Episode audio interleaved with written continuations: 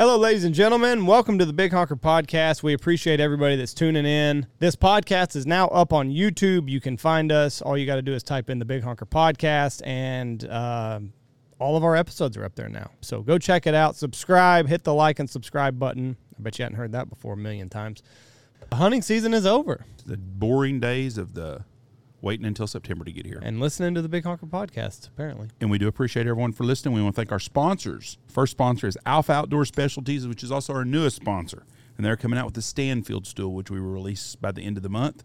So it was Alpha Outdoor Specialties. They can do anything. Fabrications, they got it all. Alpha Outdoor Specialties, and we will have a lot more on Alpha Outdoor Specialties after we release the Stanfield stool, which will be the new way to hunt in comfort in A-frame or a pit blind. No more hemorrhoids. Nope. I'm sitting on a bucket for too long. Alpha Outdoor Specialties. And then let's talk about Dive Bomb. It is the end of the year. The one of the major selling points of Dive Bomb is they are easy to pack away when the season is over. Especially if you get the bags like I've been telling you to do for the last 3 years. You get the bags, you put them away, clean them off, hose them off, do whatever you got to do, let them dry.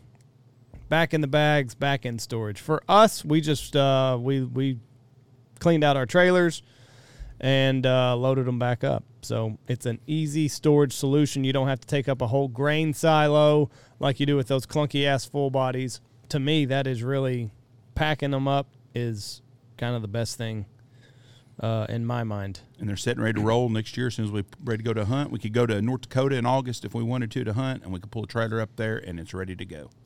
Uh, they got some new products on the market. They got the uh, kickback lay down chair. So if you're looking for that, it's got armrests and a nice, uh, hell, I think it'll even give you a massage if you get the deluxe version. But they got a lot of cool new products. You can check them out at divebombindustries.com. And if you're looking for uh, easy way to uh, get away from the bulk of full bodies, Dive Bomb is definitely the way to go. And our boys over at Boss, Brandon and them got it going on. Folks, All made in America. It It's only- like a train. only takes one. You don't have to shoot them three times to kill them. It takes one. They've had they've had product all winter. You've had to order them in the morning to get them by the time the day's out. I had a guy message me today and said, "Jeff, I'm coming to see you next November. When do I need to order my boss?" I said, "As soon as you want to do it." He said, "I ordered it. It's on the way now." It doesn't go bad. If you come to the Big Honker Lodge, you can order your boss, have it sent directly to the lodge. Pick it up when you're here. Guys from California that hunt with me, a lot of them order all their shells, have them delivered here, pick them up when they leave on a hunt because they can't get them in California without going through a bunch of paperwork and pain in the ass. So if you want a boss, that's the way to go. That's bosshotshells.com. hardest workers ever. I mean, to to be faced with what they have had to overcome this this uh, this waterfowl season with the supply chain and all that other bullshit, and to have inventory in stock ready to roll, my hats off to them. They pulled it off. Uh, they're the best in the business. So that's that's who you should spend your money with. BossShotShells.com. So more people you should spend your money with are the boys up there, Spoke Compton, Washington. Mr. Trevor, Austin, Alex Jurgis, Pacific Calls. If you want to call in a bird, they've got a call for you. Whether you're chasing lessers, honkers, specks, snows, turkeys, turkeys coming up, they're one stop shop. And they are incredible guys. Um, if you want some custom engravings or whatever, I'm sure they'll be more than happy to oblige you. Just drop them a message. PacificCustomCalls.com. They've also got some sweet looking gear that they're getting ready to release uh, hats, shirts, and stuff, stuff of the like. And I've gotten more messages about this. They said, "Hey, I saw you were wearing a Smoke'em shirt on the YouTube channel. How do I get that?" Well, it's easy. You go to PacificCustomCalls.com. They just got a fresh batch up yesterday, and they're not going to last very long. So check them out, PacificCustomCalls.com, and uh, tell them the Big Honker Podcast people sent you. We're also brought to you by Shin Gear Waders, the best waders that are on the market right now. They're so comfortable. I mean, it's like you're walking on clouds. It really is. I didn't get to wear them a whole lot. I only got to wear them a couple times, as a matter of fact. But the times that I did, I did not want to. Uh, I did. Uh, I didn't want to come out of them. I, I, I could easily see myself dry land hunting in, a, in an A-frame with shin gears on. I mean, they're that comfortable. You don't know that they're on you. The boots are incredible. The fabric uh, around your your torso and your legs are impeccable. They're tough. They're resistant, and they come with a with a guarantee that they're going to stand behind their product for as long as you stand in them.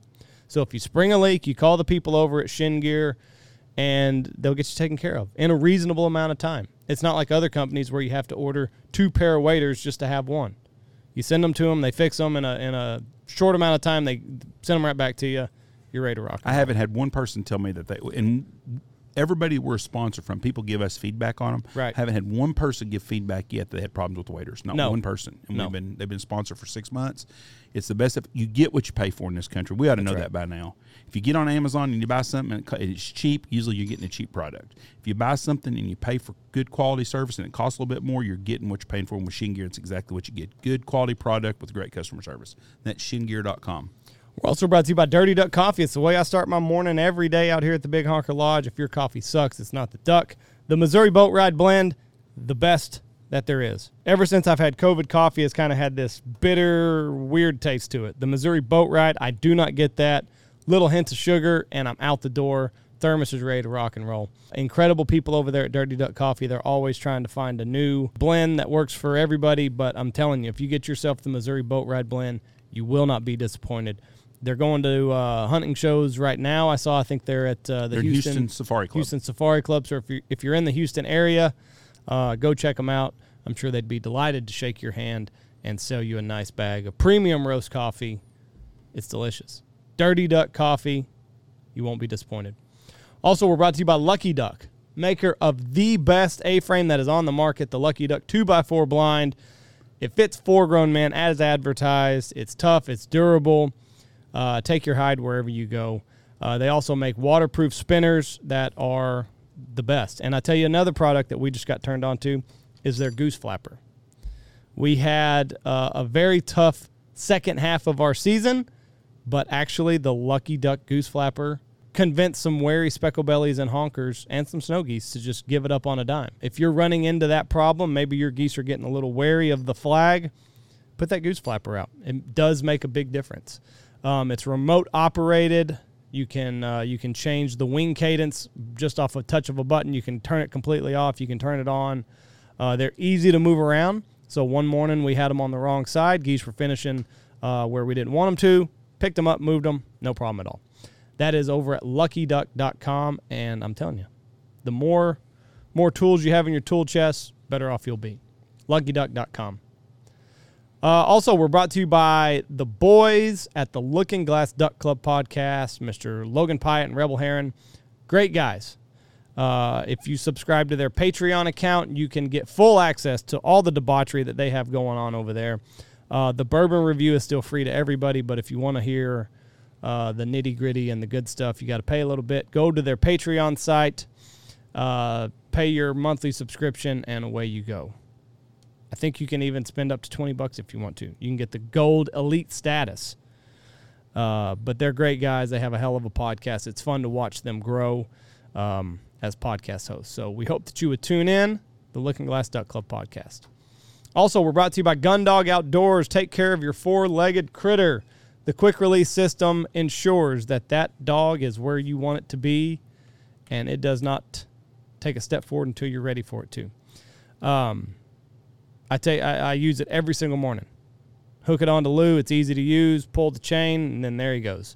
Um, when I whenever I'm ready to release him, it's got anchors and different hookups to where if you're hunting out of a boat or a pit blind or whatever you got, you can always set up your quick release system. Works everywhere.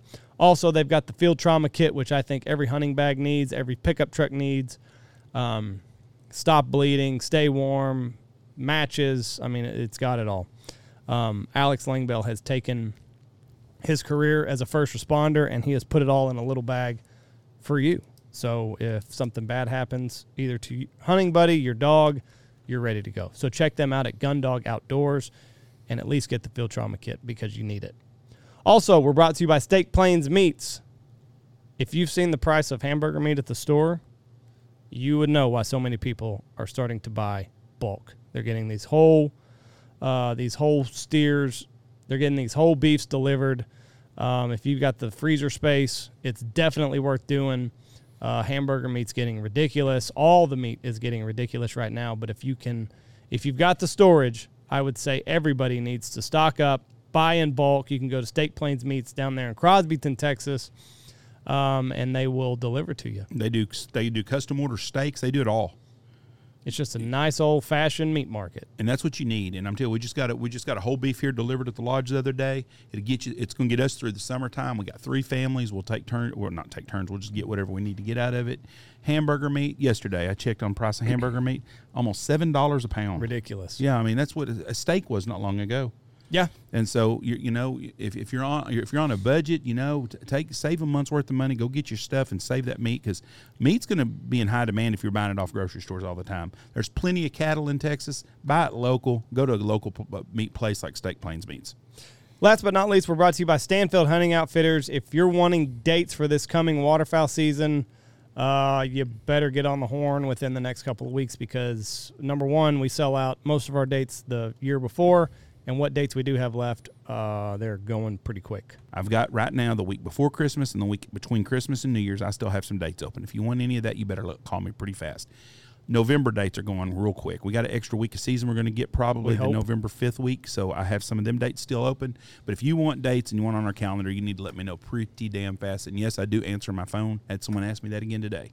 It's really Jeff. Yeah, is this really you, Jeff? Yes. Uh, nobody else is going to answer the phone around here. I don't even know how to answer it. Too fancy. Anyways, call me or send an email goose at west w e s t e x dot net or jstanfield68 on Instagram. Thank you so much. God bless y'all. Okay, ladies and gentlemen, this episode of the podcast, we are joined by Cory Alkerton. He is a trapper up there in uh, north of the border, up in Canada.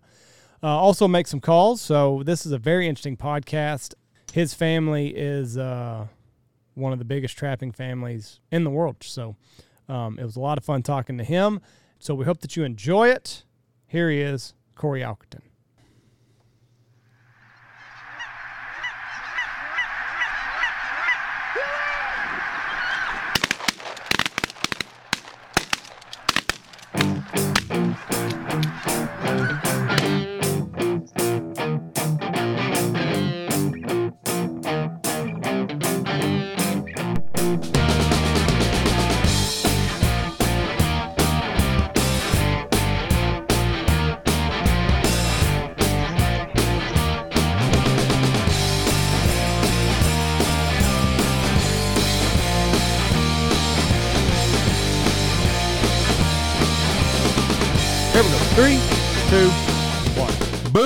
Welcome to the Big Honker Podcast brought to you by Steak Plains Meat. I'm Jeff Stanfield with the world famous Andy Shaver. I went to the grocery store yesterday. Mm-hmm. Fifteen fifty per pound for ribeyes.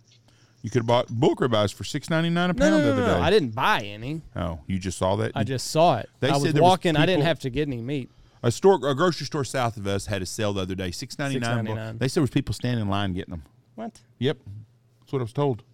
I went and got one just because so I could do. Uh, You prime dickhead! rib. Why didn't you tell me you was going? I'd had to get me a couple of them. I forgot. Mom said y'all were going. She didn't tell me that though. Yes. Oh, well, I was going to buy four of them. You can't. You well, you and I her was going to get two, go. and she was going to get two. But anyways, they said there was a line. Somebody went and said Harry saw me. Said there was a line of people. Not when I went there. I went there the last day of the sale. Was there very many left? Yeah.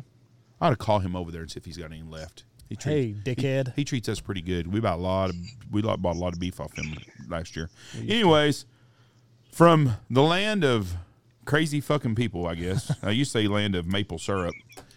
From Canada, from Ottawa, It's not Ottawa. Ottawa. Ottawa, Cory Alkerton. Cory, how are you doing, sir? Good, good guys. Glad to be here. Glad to be on today. Yeah, it's exciting. so So exciting times. Canada gets to remove the mask on March 21st. correct? Thirteen days. From 13 now. days. Twelve days. And, and I asked this off air, and I'm going to ask it again. What the fuck happens in the next 13 days that makes them masks going to go away? We're going to have just COVID's going to fucking disappear in 13 days or what? Gone. I guess so. You know, it, that's when it's it's all done and over on the 21st, I guess. So, but lock down the next 13 days. Don't move. So, This is the this is the real two weeks to stop the spread. It's right now. It wasn't two Oh, years yeah. ago. Yeah. It's right now. We gotta get this serious most about stopping the spread. right. This I'm- is- we're in the home stretch. I'm telling you, when Fauci and those crazy rich fucking Asians come up with it, and you can say crazy Asians because there's a show called that. Rich Asian Asians, crazy rich Asians. Anyways, you got to be. I'm trying to be politically correct, trying to change my world. It is not fun being politically correct at all. It sucks. No, it's not. those crazy ass rice eaters. Can I say that, or is that racist? I would I would venture that's on the on the do not. say side. Well. Mexicans eat lots of rice. Why people eat lots of rice. So why why is that just you? You're being racist. You're you assumed I was talking about Chinese people. Well, were you talking about Mexicans or white people when you? no, Fauci wasn't in bed with them. Oh. Anyways, when they built that fucking virus, they built that fucker to know that if it stays out after nine or ten o'clock at night, it's it's it's it's bad, Mm-hmm. or that virus won't jump on your ass from the time you walk to your table. table. And if you sit at your table and you're eating, it won't bother you, but you got to wear your mask to the table. So that's a fucking hellacious virus. But I saw that shit where 13 days. It's just crazy that the and these fucking. I know a girl in Canada that's a fucking lunatic liberal, and she lives on the opposite side of this country than you do. But her family has bought in, and I saw the other day that for the first time in two years, her daughter had a social function with friends of hers from school. Two fucking years they've been locked up and it done shit. Dude, I've been uh what are we, two and a half years? So last year I guided. Yeah, last year I guided out in Saskatchewan. I went, I came home. Within six days I bought an engagement ring, proposed to my fiance, and I'm still not fucking married. We've been two years trying to have a wedding in my backyard, and they won't allow that shit They won't even let you. because I it. got over a hundred people or something. They wanted at one point we could have it, and they had we had to what you had to have tables ten feet apart, only four people at a table. So that means that you got to order twice as many tables, you know, and we got to have it in a tent. You know, it was in the fall. My wedding was supposed to be opening day of duck season, and like, oh man, it was just the, the loops we are gonna have to jump through to have it. We just said first year we couldn't have it. Mhm. Last year we just said no, we're not having it. You know, it's just, and we ended up having a one-year-old daughter instead. So I mean, it's basically like we're married anyways. I call her my wife. You know, it's is what it is. Hopefully this year we can do it. Well, after the 21st in 13 days we can get married. So Yeah, but, there you go. Yeah, it's uh, You it's got been, and you know that that wears on people up here. You're, you know what I mean? That wears on you after a while, and it's trying, and you know to see what it's done outside of the the whole being getting sick thing. You know, I, I said right from the get go, they're gonna make the cure worse than the cause, and for Yeah. a lot of people, it has. You know, so Well, it's, it- it's crazy. it's terrible to see what it's done. And especially when you look at Canada, like you're up there, your days are short during this time of year. There's a lot of people up there that have seasonal depression because it's fucking dark and it's cold and it's gloomy for it seems like 10 months out of the year. I hate And and now all of a sudden you can't even go outside and socialize with people. The pubs are shut down. The the Yeah. the neighborhood bars have been shut down. And I mean, you know, the the the social aspect, I agree, is has been way more detrimental than the Oh, little yeah. sniffle that you get. And I'm not. Dem- I understand that people have died from this, and uh, you know, so Yep, there's a yep. certain percentage of the population that does not do well with COVID nineteen. I understand that, but for ninety nine point seven percent of the people that get it, it's a it's a case of the common cold. Um, if you've Yep. got it and you've had an adverse uh, time with it, I'm sorry. I know people have lost loved ones, but for the majority of people, it's a case of the common cold. Jeff's got COVID; he's coughing over here. But uh, for no, I had COVID and I was I'm on Team Ivermectin, pro staff member, and but the social experiment that we conducted on these on everybody, it's been atrocious. Oh yeah. Well, and I mean, it, it was crazy up here. Like the the stupidity around it. You know, with oh, we're gonna open this up. Like my wife used to be uh, a bartender, waitress. You know, right in local little watering hole in town here, and you know, so I got when COVID started. You know, she lost a lot. We were, you know, it was tough. Like Yeah. she lost a lot of money, and uh, so she got pregnant and you know went on mat leave basically she was gonna be making more money on mat leave and then you know to watch what it's done to the restaurant industry up here is just crazy and i mean it was like minus 35 celsius which i don't know you guys don't know what uh, probably what that is it's damn cold really cold and they're opening patios but you can't go in the bar so you got You sit snowmobilers outside. showing up and minus 35 your beer's frozen in two minutes you know like Ooh, that would be good though. but there's they there were some warriors. They were patios were full there when they said they could do that because people are just sick of it. You know, they got to do something, got to get out, got to you know get outside of it. So it, uh, hopefully, I don't know, in in the next eleven days, twelve days, something stupid doesn't happen, you know. But we'll don't- see. I don't There'll be- understand something this. It for says sure. negative 35 is also negative negative 35 Celsius is negative 31 Fahrenheit. It's So fucking that's it's fucking cold. fucking cold. I've never seen that kind of temperature and hope I don't ever. Yeah. I was in um we we shut down that first January or in February March is I guess we got shut down. It was right during It was the end of March. Yes, no, it was the first of March because they were doing the they were fixing to have the college basketball tournaments and they canceled all that. So we're coming up on our time right now. They were fixing to have the conference tournaments when they canceled it. And me and Michelle were up and we were up towards y'all. Matter of fact, I was up by Niagara Falls and stuff. When we got home and and basically we had we were we shut down Texas did about middle April. I started tornado chasing in April and I would get out and No, we canceled all of our turkey season. We canceled. no, no, no, no. I know that, but most of Texas, I mean, the, everything was shut down through April. Yes. And I was, I, I went tornado chasing, so I would get out because Michelle would give me shit about me getting to get out and go places. In fact, I was, I didn't do, I didn't change much, other than I couldn't go to the casino because they were shut down. But w- by middle of May, everything in Texas was wide open again. Everything we were doing, there wasn't, there wasn't hardly any mask being worn. Restaurants were open. We were back to normal. And me and Michelle went to the Northeast in October.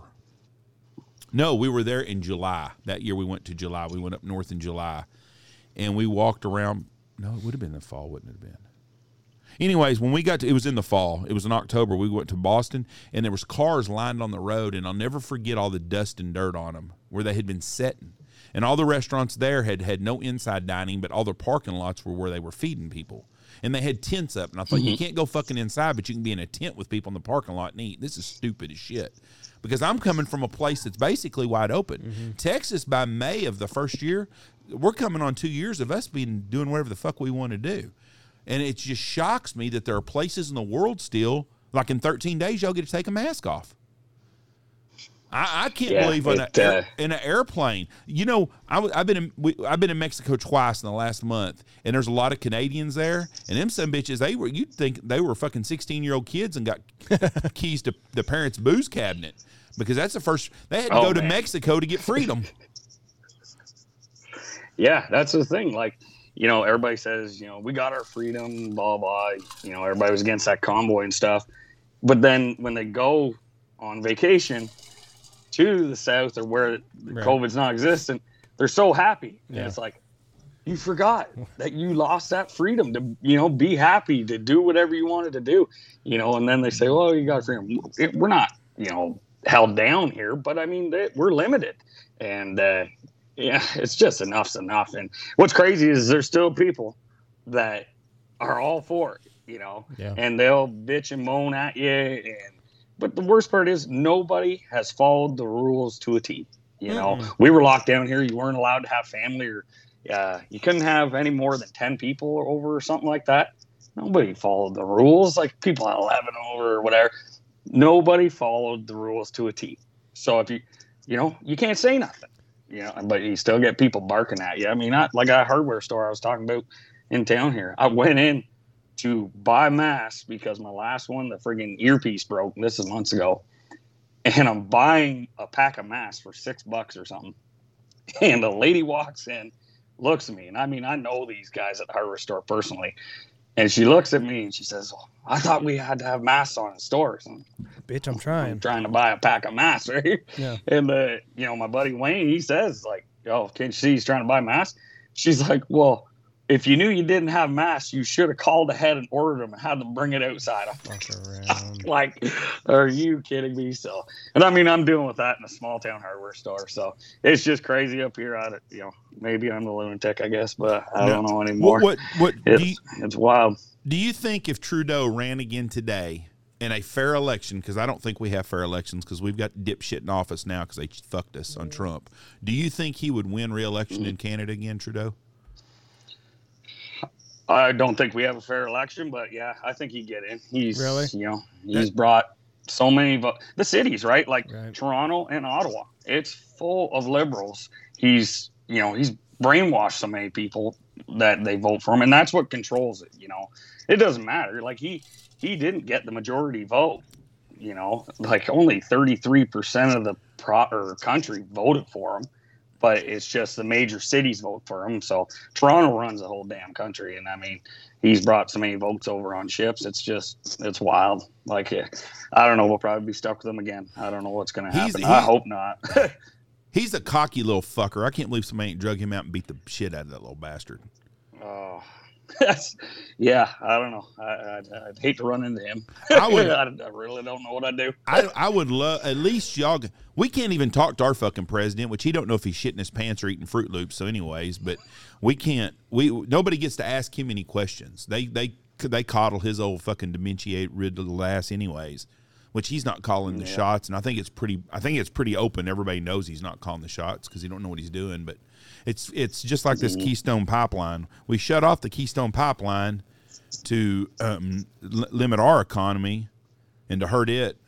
And then we do the same thing to Russia, Yeah. but opening ours up wouldn't help us any. He says he's he's a dumbass. Let's talk other things other than politics. That's what we got here. So you are a you you you make you make calls, and you also you have a trapping business, correct? Yeah. So, well, it's yeah. So it's a family business. My my father is uh, the president or the owner.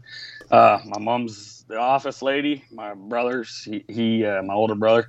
He runs uh, he runs them. You know a lot of the company now too. He's calling the shots. I guess my parents are both kind of semi-retired. Uh, my fiance, uh, she just started working for us in the office. Probably going to take over my mom's position.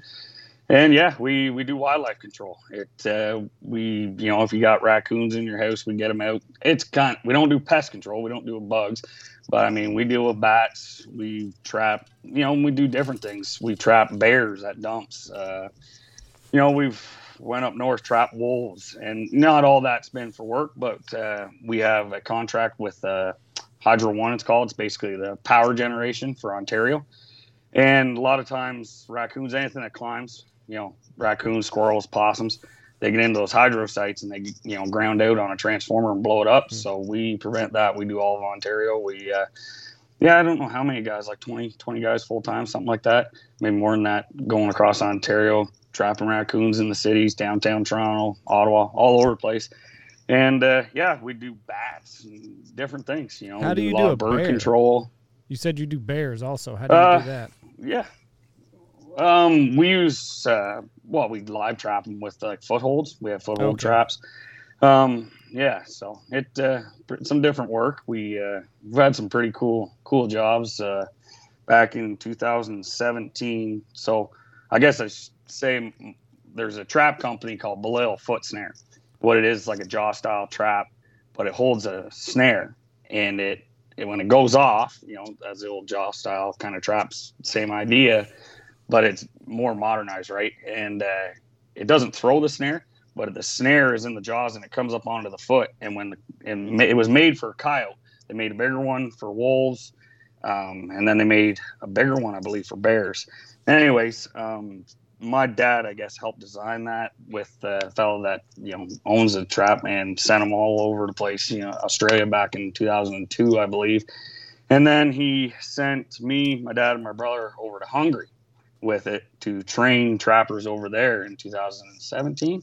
So that was pretty cool. We got to go to Europe for, oh, I don't know, a couple weeks, anyways. Yeah, two weeks. Go over there and trap jackals and foxes and all kinds of stuff. Got to got to hunt over there. Shot a shot a roebuck and shot a couple of pigs over there. It was pretty wild. Different, uh, whole different lifestyle over there. So That's yeah, badass. trapping's took us pretty far. It's been it's been good to us, and trapping keeps you in the bush. You know, um, being you know waterfowl hunter, deer hunter. I grew up deer hunting, and you know it, the extra time that you spend in the bush, you know, it always makes you better. And you know, not ha- my job was basically I'm a beaver trapper is what I do in the summertime, and uh, you know, you're spending more time in the bush. You're learning about deer constantly, ducks constantly. You see a lot of duck spots when you're a beaver trapper, you know. so it, uh, yeah. So I, I, you know, the old phone gets a workout dropping pins on duck spots in the middle of July. Uh, yeah, might be some ducks in here. So yeah, that's how what I grew up doing, and uh, yeah, it's made me better. It's uh, you know, you're always learning. So trap trapping's good. And, you know, more people should do it. It's a dying trade, but the nuisance work. There's no money in the fur industry anymore, but the nuisance work, there's money in it. So So it's let, been good. so so we're not doing it, it- and this wears me out on watching shows. We're not relocating these animals. You're dispersing these animals, right? You're killing them. No. Yeah, Yeah. Everything's. Uh, I mean, we don't relocate because the problem can always come back. Right. I mean, we we guarantee our work. We're getting rid of the problem.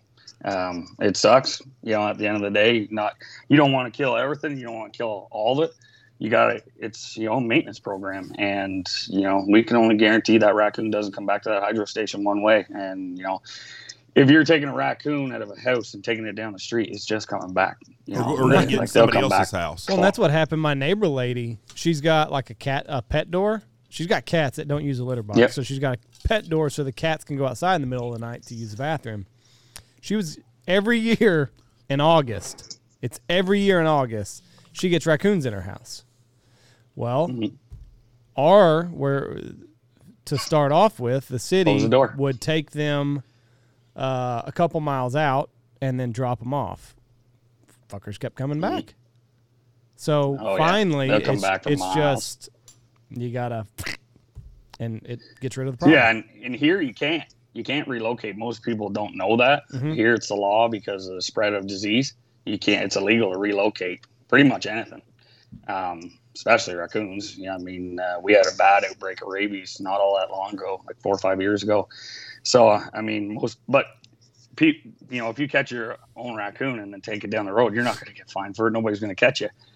But if you got, you know, a big business doing that and you start relocating, Yeah. that's who they want to find, right? They want to get you for, and then you're going to lose everything.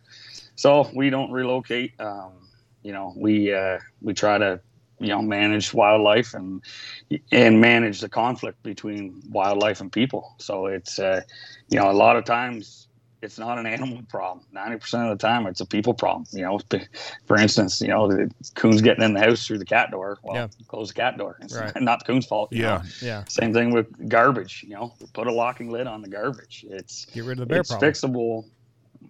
Well, yeah, you know, it uh, it's fixable. Just you know, people just don't want. People complain about squirrels up here all the time, and squirrels are in my house. Well, you have a warm house and you hung bird feeders from the front porch, and it's full of bird seed. Where's he gonna go with that bird seed? He threw this off it. You know, it's take the bird feeders down. You know, especially I get it in the wintertime when there's two, three feet of snow. I got bird feeders out. It's not so bad then. But in the summertime, people got bird feeders out, and it's like there's lots of bugs and stuff for birds to eat. They ain't starving in the summer. Yeah. No, people love them squirrels just to watch them, and then complain when they chew the wires in their house. So. and it's probably Yeah, a lot of PETA problems people too. Fixable. Probably the PETA people too that are the ones that bitch the most. Uh, you know, they they'd get on to you about Yep. killing Fluffy the squirrel any other time, but by God, when it's in their attic, you know, all of a sudden shoes on the other foot, and we got to get rid of this Yep. cute little furry animal that's fucking about to start a house fire. I watched a one, of, Oh. one of them game warden shows the other day, and they they trapped a coon. There was there was a problem. It was getting in someone's house. So what they do? They drove it. Oh, it's a nice place here. It's got a lot of woods. They took it four miles away. Blah blah. There's a fucking house right around the corner down there. it's gonna go get in somebody else's fucking house. Shoot the fuck. It's a coon. Shoot the son of a bitch. I mean, there's. They're, they're- we're not running out of them. Yeah. They're everywhere. Trust me, we can show you game Nah. feeders around every deer feeder we have around here, and there's a family of coons. We used to have a covey of quail at every feeder. Now we got a family of coons at every co- corner. Everywhere you go. Yep. So Uh, it uh, well i was down in texas in 2010 we were trapping down there. I was trapping coyotes on deer ranches over in east texas Waskom uh, Waskom and around marshall. I was over there uh, with my old man. We were trapping and uh, for like the deer feeders. I've never seen deer hunting like that you know? Yeah. like deer feeders. Interesting. just crazy. And the amount of coons underneath it was just wild, you know. And, and down there, you can shoot at nighttime. I never tried that before. You know, you can't shoot. You can't even discharge a firearm up here after dark. So we went out shooting shooting coons with the spotlights. Man, that was that was fun. that was the best, one of the best places I ever traveled to was Texas. we, we, we, we corn the roads in front of the lodge every night, just just the, the entryway into here. And I come out here the other night, and there was 50 deer w- within a 400 yards just in front of our deer at the lodge, just in the parking lot of the lodge feeding. We corn them every night, and they come there every That's night. crazy. We're keeping that in our back pocket for when the world finally does end. We can just come out here and we've got our we got 50 deer conditioned. We got a lot of to just- protein. to just come out. But that's what's interesting is Oh yeah. the way Texans deer hunt and the way the rest of the world deer hunts, like you, you've got you basically got a pet that is conditioned to go to that feeder, at seven o'clock in the morning. Like it's uh, hunting, mm, maybe not. We corn that. We're, we, we're stretching here Yeah. a little bit. we we corn that road and they come to that corn. But when that feeder goes off, them fuckers come out of the woods. You don't even see a deer at two o'clock in the afternoon. That feeder goes off, them fifty deer. There's been as many as eighty to ninety of them up here in the evening time. When that some bitch goes off, they come in. They're smart. They know. But we're just training our deer better than We- the other people. you can't Well. I, I think my old man caught on to that. He uh, the other day he was out. So like say we still got a lot of snow here. He takes the snowblower on the tractor Mm-hmm. and plows past for the deer to get to the feeders, and then he gets four to- four four tons of corn and put piles out with the tractor. So then I think this morning. I think it was just this morning. I had like 28 deer. My mom was saying that come out in the field, and it's just like clockwork. As soon as you put the tractor in the barn, they just come walking out single file because they don't want to walk through all that snow. right. So they walk just like just like a walking path for them. So Now, if you're not hunting it, is that legal up there? If you're not hunting them, can you feed the deer if you're not hunting them? yeah, you can bait you can bait deer. You can hunt I can hunt right over those bait piles. Oh, you can Uh, up there. Yeah, for for deer. Yeah, we can hunt over bait piles up here. Yep. See, So- in- in Ohio, where my buddy lives, like you can't even. You got to pull them off like thirty day, or it's turkey. I don't think you can shoot turkey over food plots of all fucking things. We can't we can't hunt over uh, bait up here for turkey. You have to be 400 meters from a Right. feeder. How far is that? Like a mile Yeah. away? How far is a meter? It's a quarter mile. I don't know. Three feet. Okay. I don't know shit about meters. The 400, Meters? 400 meter run is a quarter. Okay, quarter that's mile. right. I don't know shit about meters. I was playing Yeah. golf one time, and a kid, guy sliced a golf ball into a fucking tennis center where they were teaching kids to play tennis, and he screamed four. And this fucking lady come out running, and she had a fucking tennis skirt on, and she's fucking full bore running with this golf ball. She comes running at us, and it's him and another guy are in front of us, and I'm in the back cart with my Pa- Payne at the time was probably about twelve. And Payne's like, Dad, don't say nothing. Don't say nothing. Because I wouldn't me that hit it. And she starts chewing on his ass. And she goes, You missed a kid's ear by six centimeters. And I'm like, you know, fuck, how what is that? How far is that? You know, I'm like, fuck, are we talking ten feet? We talking about hundred yards? Fuck, I don't know what it is. And she's chewing on his ass, and so I had to ask her how far that was because I didn't know what centimeter was, and she was a real bitch. so I told her. So I kind of cussed at her. Me and her finally started having fucking words, and then she goes, "Who are you? Who are you?" So I told her I was the name of the head football coach there, a kid named Jason Lavender that I that I knew grew and grow up, and we left, and so I guess she called the cops on Jason Lavender. But anyway, she was a real bitch. You just couldn't let it go. No, I was fucking. No, she just she was chewing on coach. She was chewing on my buddy Coach Steele's ass about what a shitty golfer he was. She goes, Well, she goes, be a shitty you must not be much of a golfer if you're playing golf here at the Champions Course in Wichita Falls. And I said, well, you must not be much of a fucking tennis coach if you're teaching tennis over fucking there at a free fucking place. So there, it goes both ways. You just can't let so, shit go. but she didn't bitch at Coach Steele. Then she started bitching at me. See? But she threw me when she said, "You missed that kid's ear by two centimeters." I'm like, "Well, fucking, how far is that? You know, would we wake up in Germany this morning? We don't know how fucking far. It's an inch. You know, she just said three inches. I'd be like, God damn, that was close. so, Threw me for a loop. but the centimeters just completely threw me for. a I didn't know what the fuck she's talking about. So I'm trying to figure out what two. I'm trying to think. Two centimeters is that like a you know a yardstick away, or you know what? We're talking. Be missing by half a tennis court. So she invited me into the conversation. You just couldn't use a low hanging fruit. Um, so how do you, what is it? Just you just carry 22 with you and for the little raccoon. Um. Well, when we're trapping, um, No. like we use cage traps and stuff like that. How do you Like if, dispatch uh, them? I catch you, them in. How do you get rid of them? Uh, we use like a gas chamber, CO two. oh, Just you know, Right to like sleep. sleeping gas. Yeah, but it's probably the m- most uh, ethical way. You know, How did it, fuck uh, you they put a gas they fall. mask? How you put a gas dumbass. mask on them? It's dumb just, uh, fucker. No, we just take the trap, put it inside the tin box, put the lid on it, All right, I got that. hose goes in, just What? So, so Turn what on. about when you got in a foot trap though? Like a bear. Like a like a coyote. If you got a coyote in a foot Oh, trap, yeah, how the you're- fuck you do? You ain't putting that motherfucker Oh, in a damn is- gas chamber. no. But the coyote, you just get a snare pole, put a snare pole, get them around the neck, and then just hold them down the ground, pick them up, put them in a cage. Let me tell you what. Coyotes ain't that bad. Yeah, um, What about a mountain lion? wolves are bad. Wolves are bad. I don't know. Never caught a mountain wolf. Yeah, I mean, we kind of did a little experiment. Um, my, my old man's probably considered one of the one of the best or one of the better uh, coyote trappers in North America, probably. And uh, he, we did a little experiment. You know, they're they're like a dog, and uh, we were grabbing coyotes and you know forcing them into the ground with the snare pull on and yell at them like a dog, yell down, Right. and they would cow. They just cowl right down, relax. You just grab them by the scruff of the neck, fire them in a cage. Really. Wolves, on the other hand, wolves are yeah, Wolves know. yeah, wolves better. are a lot different. Well, they're a lot bigger. Yeah, and well, well, you have a catch circle, right? When you go up to a coyote on a foothold, he's on the backside of a catch circle. He doesn't want nothing to do with you. You come up to a wolf in the catch circle, he's on your side of the catch circle because he wants to eat you. I mean, he not he's not scared of you. He don't know what you are. Up north, like big timber wolves, Right. they don't know what humans are. They're not scared of nothing. It uh, trapping wolves is probably one of my favorite things to do. It uh, there's nothing like being in the bush with something that you know wants to eat you too. It's it's crazy. We set traps one night. We set like 300 snares up uh, about 13, 14 hours north of here. And uh, Whoa, whoa, hold on, hold on. first 13 night- hours north? Jeff, they're by Ottawa. Yeah. They're fucking, Jesus Tim. Christ, where are you at? North Pole? Jesus Christ, Jeff. 13 Tim. hours north would be a long fucking way. We went eight hours north, and there's still all that shit above where we were in I Carrot River. How f- where where I'm gonna look this up on the map. How far is 13 hours north of Ottawa? Jesus. Timmins, Timmins, Ontario. See, you, you, you Yeah, got a whole we were bunch up of there. shit. The uh, the wolves tracked us back to camp the What? first night. Fuck I mean, that. we're So we you- were in a camp that's like twelve by twelve, sleeps four guys, and you have one little table you eat at, and the snow's blowing inside the door. I mean, Oh. it was minus forty three. That's coldest weather I've ever seen.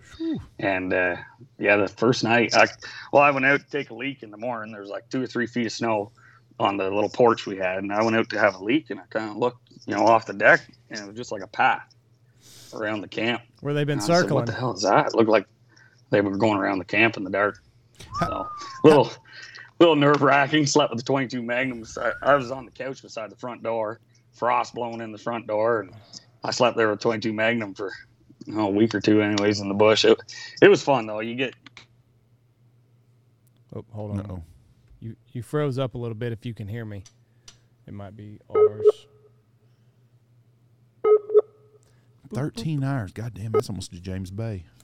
Well, yeah, you got all that fucking area up there. There's Jeff. not very many roads or towns up there. Oh, there's plenty up there. Oh, there's Canada's not. got a I'm great. looking. Canada's got a great infrastructure. Corey, We lost you. yeah, we got We lost you. During the story when you when you told us Timmins from Timmins, Ontario on. we No, you, lost no, you were sleeping with the 22 Two- mag. Yes, you're sleeping with the 22 mag by the door. That's where Oh, that's okay. where we lost you.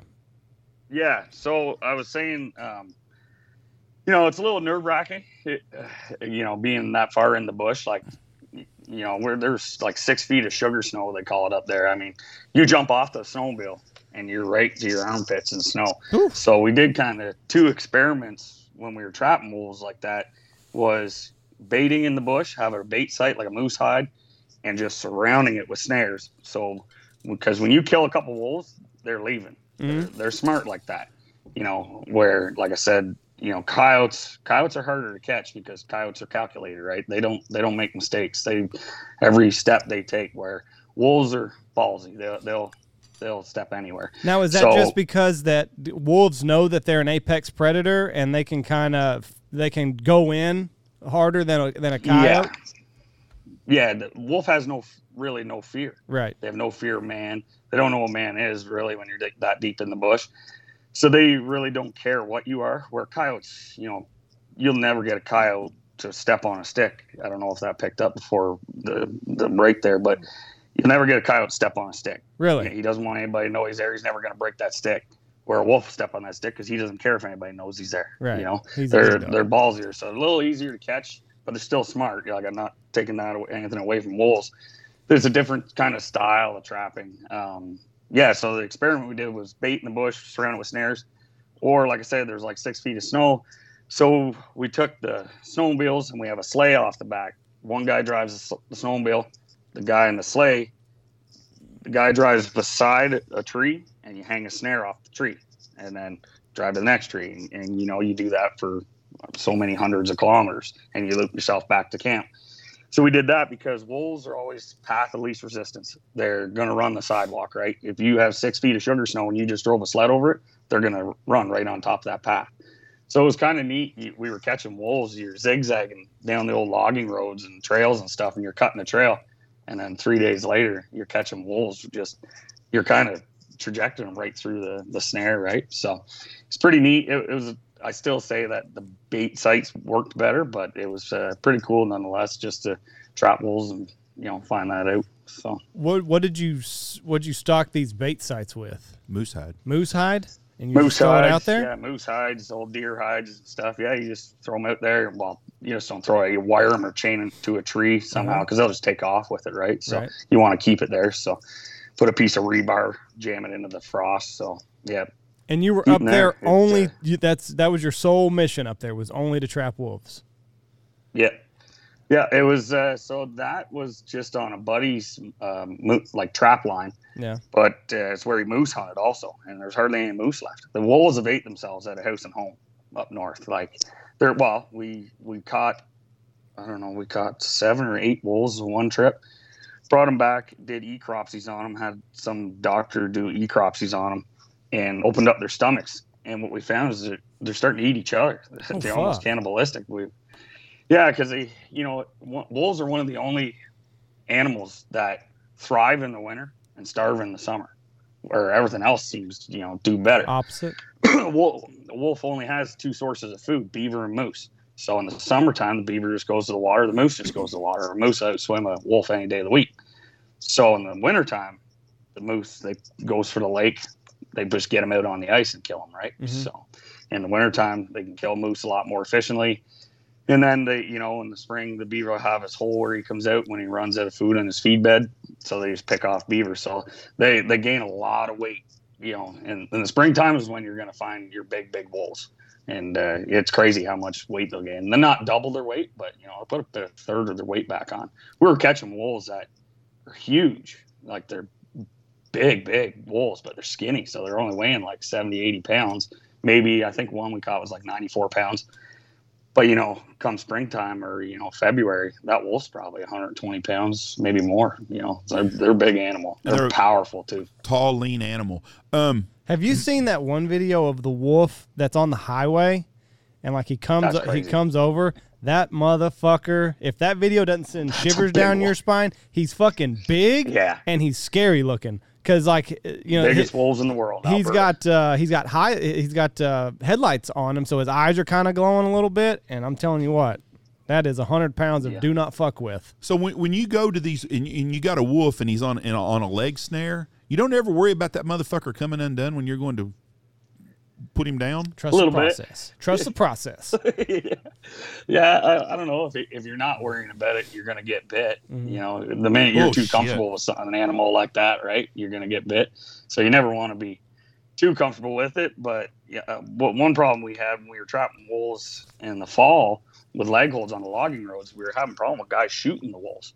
You know, we were testing different traps and you know um, wanted to see what works and if there was leg damage, you know, we were we were letting, you know, um, I guess there was trap agency know like if there was any damage to the wolf's leg. If there is, then that trap doesn't get approved for use. So we were testing these traps. So people were shooting these wolves. So I mean, we want to see what the wolf's reaction to the trap is. We wanted them alive. So what we were having to do was put them on chain drags, like a nine foot, ten foot chain, and put a you know great big travel hook Mhm. off them, like a half inch steel travel hook. And so they drag the trap off the road, so nobody sees them, and then they get caught up on something. I mean, Right. you can go find them because they just destroy everything through the bush. They mow everything off where they get hung up. And yeah, we were. I wasn't there, but the biggest one or the coolest one we ever got was a big black one, and my brother and my dad were wheeling up to where the trap was, and they seen the dirt was all tore up. They, you know, they had one. They were about to stop, and all of a sudden, the wolf. He was in one side of the bush, come running right across in front of the truck with the dragging the chain, and went off into the. And it was great big black one, yellow eyes on him, just Mhm. like something you'd see out of a scary movie. Man, it was huge wolf. Like my old man's three hundred some pounds, and he's got it in his arms after we shot it, and it was like it's a big animal. And people say we got wolves around here.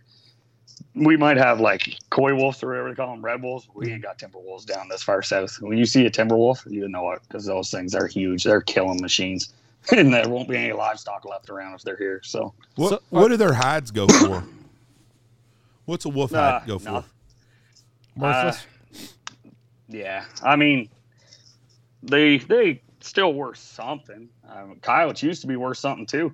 They were a few years ago. I was doing good on coyotes until Canada Goose coats there.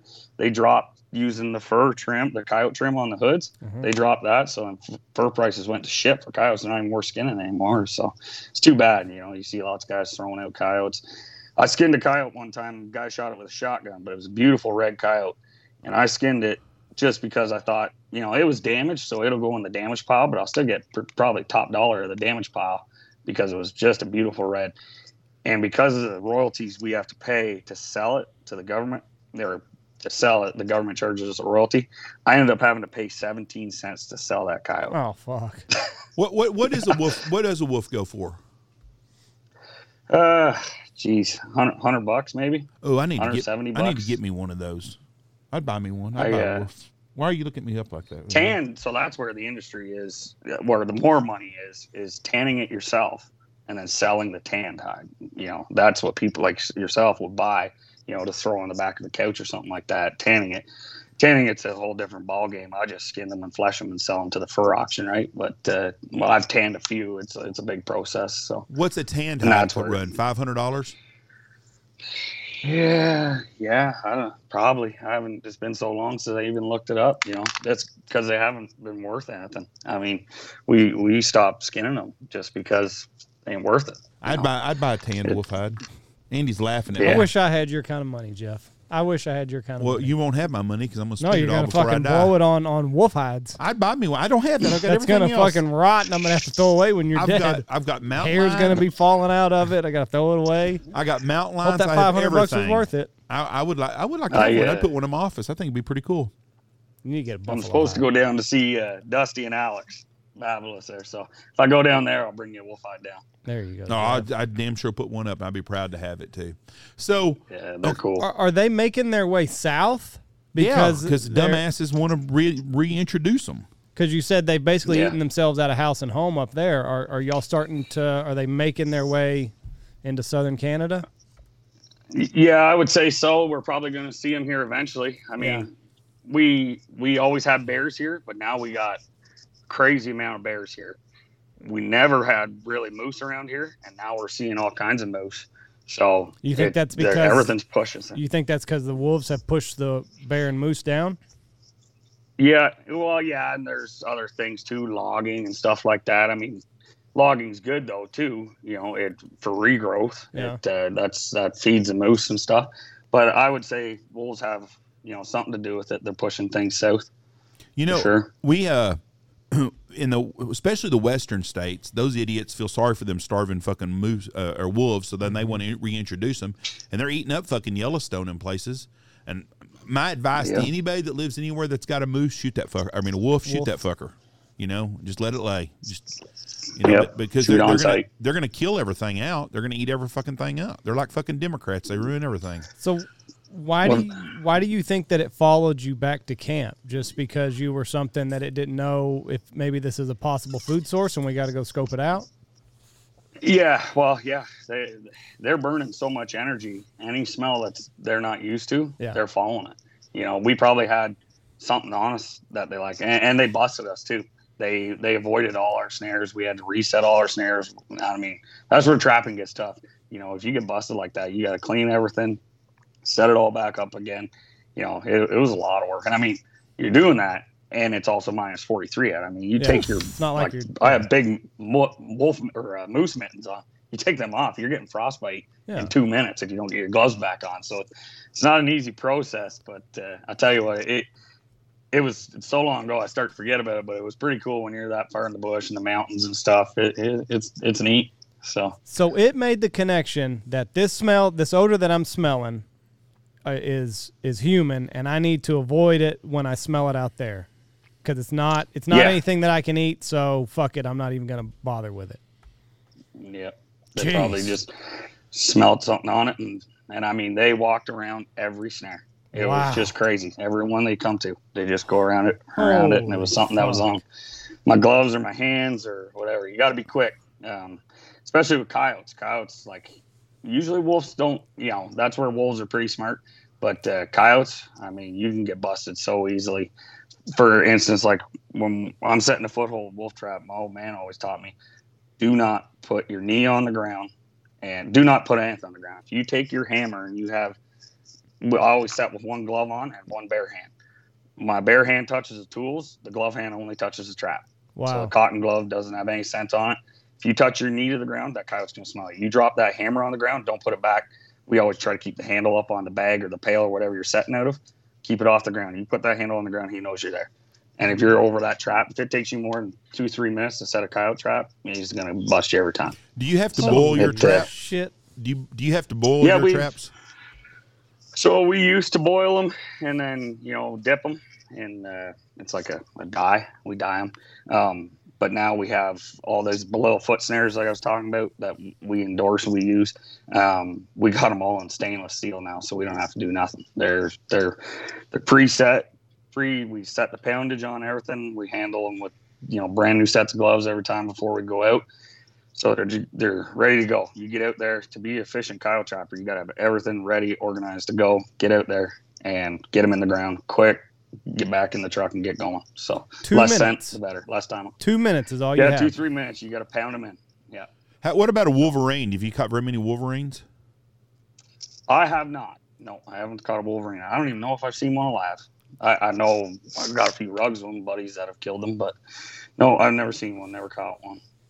Caught some. My brother caught a, a badger over in uh, Europe. They're like twice the size of our badgers. Oh, It's shit. crazy. That'd be a mean fucker there. That'd be- that would be a wolverine. Like it dug. We caught him at the bottom of a tree, and it dug like a four foot trench all the way around the bottom of this tree. I've never seen anything dig like that. It was crazy.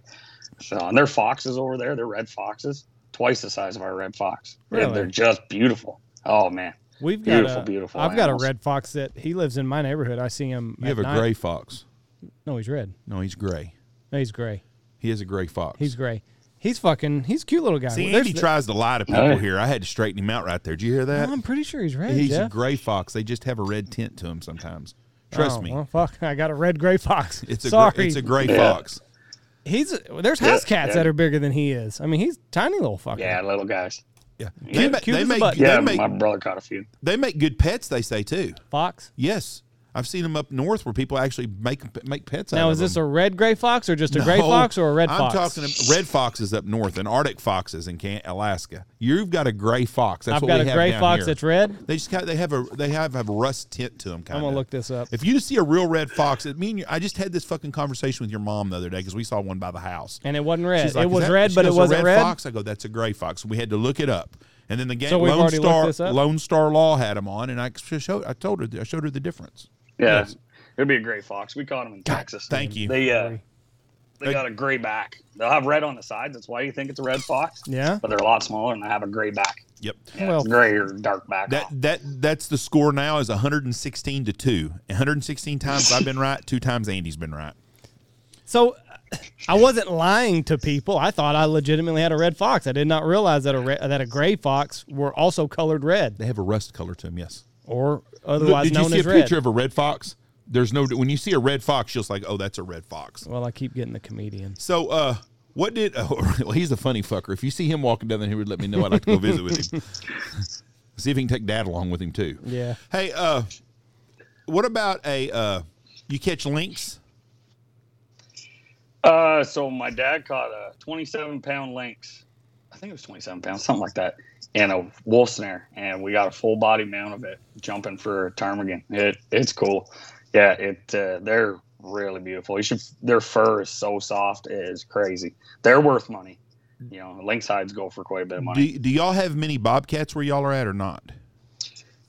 Not man, not like Texas. No, I- we don't have we, the odd one around, but you guys have lots down there. You right? know, I saw bobcat just a minute ago coming in. That's the first bobcat I've seen in two months, probably. I we I don't see bobcats like I used to. Mm-hmm. I, I don't know if we have the numbers are down right now on them, but I mean, it, usually it's not nothing to see a bobcat. I mean, it's pretty common. I mean, it, it don't happen every day, but if you've seen one every day for two weeks straight, I I used to see them in the morning doing good. Anytime I'd scout for geese, especially if I go by an old homestead or something, old abandoned house, you'd see some around. But I haven't seen bobcats this last two years like I used to see. and I saw one They're today. mean bastards. Boy, let me tell you, I tried to make one a pet one time, and that was a big fucking mistake. that fucker was about six weeks old, and it's like having a Tasmanian fucking devil got loose in the house. and that was And, uh, I was going to get it declawed. I called a vet, was going to get it declawed, and I was going to have a fucking. I had it all figured out. I was going to get a bright orange collar for it. He was going to ride around in my truck with me and scout geese in the morning and shit. The thing lasted about four Wow. days at the house, and I took it to a lady that was a, I don't know, was it a rehab lady? And I let her have the car- case and everything. I didn't even want to take it out of the Just dog crate. it, I said, "Here, you can just have the crate." That was the meanest son of a bitch I've ever been around in my entire life. It was fucking. You would just walk. We had just had. uh Dylan was just born. She was a couple months old. My son had just been born. It's like this is not a good idea. Like you know, you've got grandkids that are just ball, uh, football at this point. You can't have a fucking wild animal around a fucking defenseless little baby that's just now learning how to roll over. That's a terrible idea. You would walk past that uh. cage and like it would just fucking lunge at you.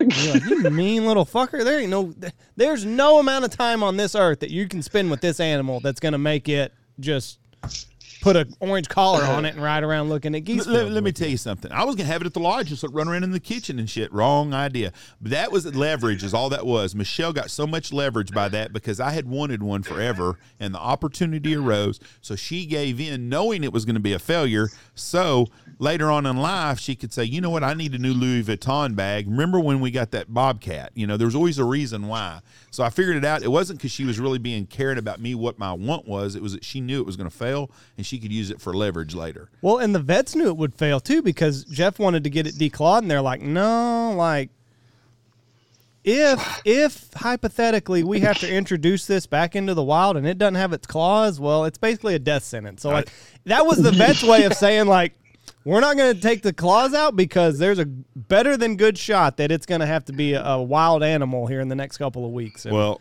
it needs something to catch food with. That mean little bastard didn't need fucking claws. That some bitch was meaner than shit. Didn't it shit like just smell Oh putrid? God Almighty! And then it it, uh, it was horrible. I thought it'd use a litter box. It was a bad, bad, bad deal on my part. I mean, it was rough week at the Stanfield house. Oh, it was bad. I was so happy when I called this girl oh. and I was like, "Hey, have you ever reintroduced a bobcat?" No, I've always wanted to. Well, Here let me we go, tell you, lady. I'm rehabbing one God. that we found in the woods and man. Dropped it off to her. I mean, I did. I met her at the fucking uh, old Kmart parking lot in Wichita Falls. Me and Coach Steele, and I had that thing in a kennel, and I was afraid that somebody's going to eat its way through the damn dog crate in the back of my pickup. I almost put it in the very back of the pickup. I put it in the back seat. I was like, "You let me know if that little bastard gets out, so we can get out of this fucker." It's like they're riding with Michael Myers in the back seat, just like always. Like, this fucker's gonna come get us. I did. I gave him that crate. Her and her boyfriend. I go here. You go. Well, here we'll we'll put him in this crate. I said, no, no, no, no. No, no, no. I This want. I all want, yours. I want to donate this to Habitat for Humanity or whatever you call your place. here you go. Take it, lady. And she. T- oh fuck. Oh, I man. asked- You guys from Texas are crazy. I'm telling you. So six months later, I messaged her. I said, "Hey, how's old Roscoe doing, or whatever I was going to name him? I can't remember. Paco was what I was going to name. Paco is going to be his name. So how's old Paco doing? Well, Paco will only let my boyfriend feed him, and he only likes to eat likes to eat raw chicken. I was like, okay.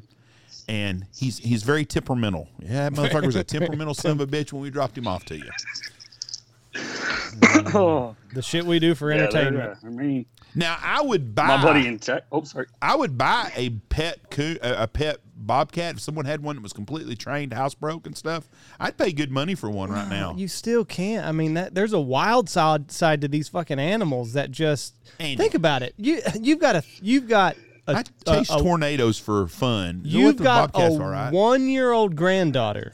Do you not think that that bobcat is going to see her coming around the corner like, all right, I got this one sized up. I said and one- just fucking pounce on it. I said her? one that's housebroke completely. Jeff, it takes generations removed from Oh. the wild. You can't just pluck one out of the out of the wild and expect it to.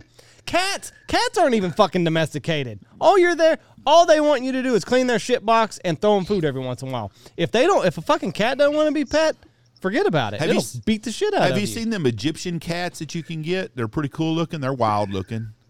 Have you seen those? I thought about buying one of them right now. I'm never having another pet. Ollie's the last pet we are ever going to have, and that was Michelle's idea. We wouldn't even have him, and he's become my dog. But anyways, it'd be pretty. It'd be a cool deal. So, have you ever had a time when you were trapping that you that something got off when you were fixing to go Pop ga- it. gas it or shoot it or whatever? Uh oh yeah yeah I've had I had one time a coyote. I went to uh, I went to take snare pole off him, put him in the cage, and something the snare pole had back like the cable on the snare pole backed off too soon, and I had no real option. I was getting hundred dollars a piece for them alive to sell them to dog pens. They run them with dogs, and uh, I went to grab them, and the snare came off, and he turned over, and Ooh, basically just. I, and I was like 18 or something like that. It just turned into a wrestling match with a coyote. He fucking bit me too, right on the hand. He got me Mm. good, but I ended up getting him into the cage. And then the funniest time was I had, we were building, I was like, yeah, probably 15, 16 years old. And I put a skunk, I caught a skunk, and I put him in the gas chamber. And we were building my parents' new place and shop at the time. And this lady truck driver was getting our, uh, delivering our trusses for the house. So I got the skunk in the gas chamber, and she's back in the transport in the yard, you know, do- dropping the trusses off. And I go grab the skunk, and I'm, you know, trying to avoid her, and I just, you know, it's dead. Its eyes rolled back, tongue hanging out, and I just pull it out of the cage. I throw it in the back of the four and I'm gonna go bury it. So I pull up to her, and she can't really see the skunk in the. It's like a, the, the dump box on the four wheeler or whatever. She can't see it, and she needs me to sign something. So I jump off the four wheeler, it's sitting behind me, and I go over and I'm I'm signing for the trusses. Well, skunks, one thing they they hibernate, right? So this was you know in towards the springtime, and this can happen well into May and June. When they wake up, their system takes time to speed up, and you can put them back into hibernation mode, gassing, and you can't kill them.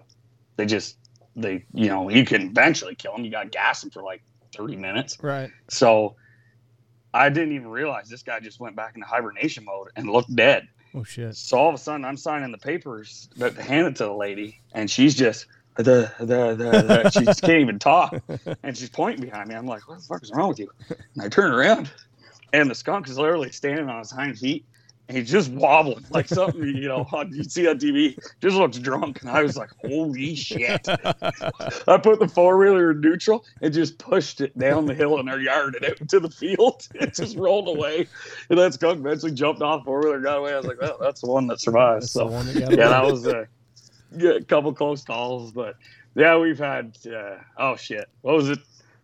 The this past winter, I get a call about this old like townhouse or something like that. You know, they didn't have enough money to fix it up, but they had coons in the attic, so we we said, okay, we'll do it for free. Help this lady out. We get a call from, and there's of course right next to it's a daycare. We get a call from the daycare, and they say there's a coon hanging out of the soffit. I Mm-mm. thought, okay, yeah, like I've heard shit like that before. There can't be a coon hanging out of the soffit. These things climb for a living. Yeah, well, we pull up and it had a big female coon had got her ass wedged in the soffit, and she's hanging upside down. She's been hanging there for like hours, maybe all night, and she's stressed out, pissed off, Yeah. and she's also on the second story. So I put a ladder up beside her, and we put two ladders. My brother goes up one side, I go up the other, and I wore. They're supposed to be bite proof gloves, yeah. Well, they ain't bite proof because she's hanging upside down. My brother goes to put a snare pull on her, and she's fighting the snare pull. She's got she's hanging, so she's got both hands Right. good to go upside down. And I just, you know, I'm 20 feet up, so I just said the hell with it and just grabbed her right by the neck and stuffed her against the building, ripped her out of the hole. She turned, latched onto me. I come down that friggin' ladder and she's just gnawing on me.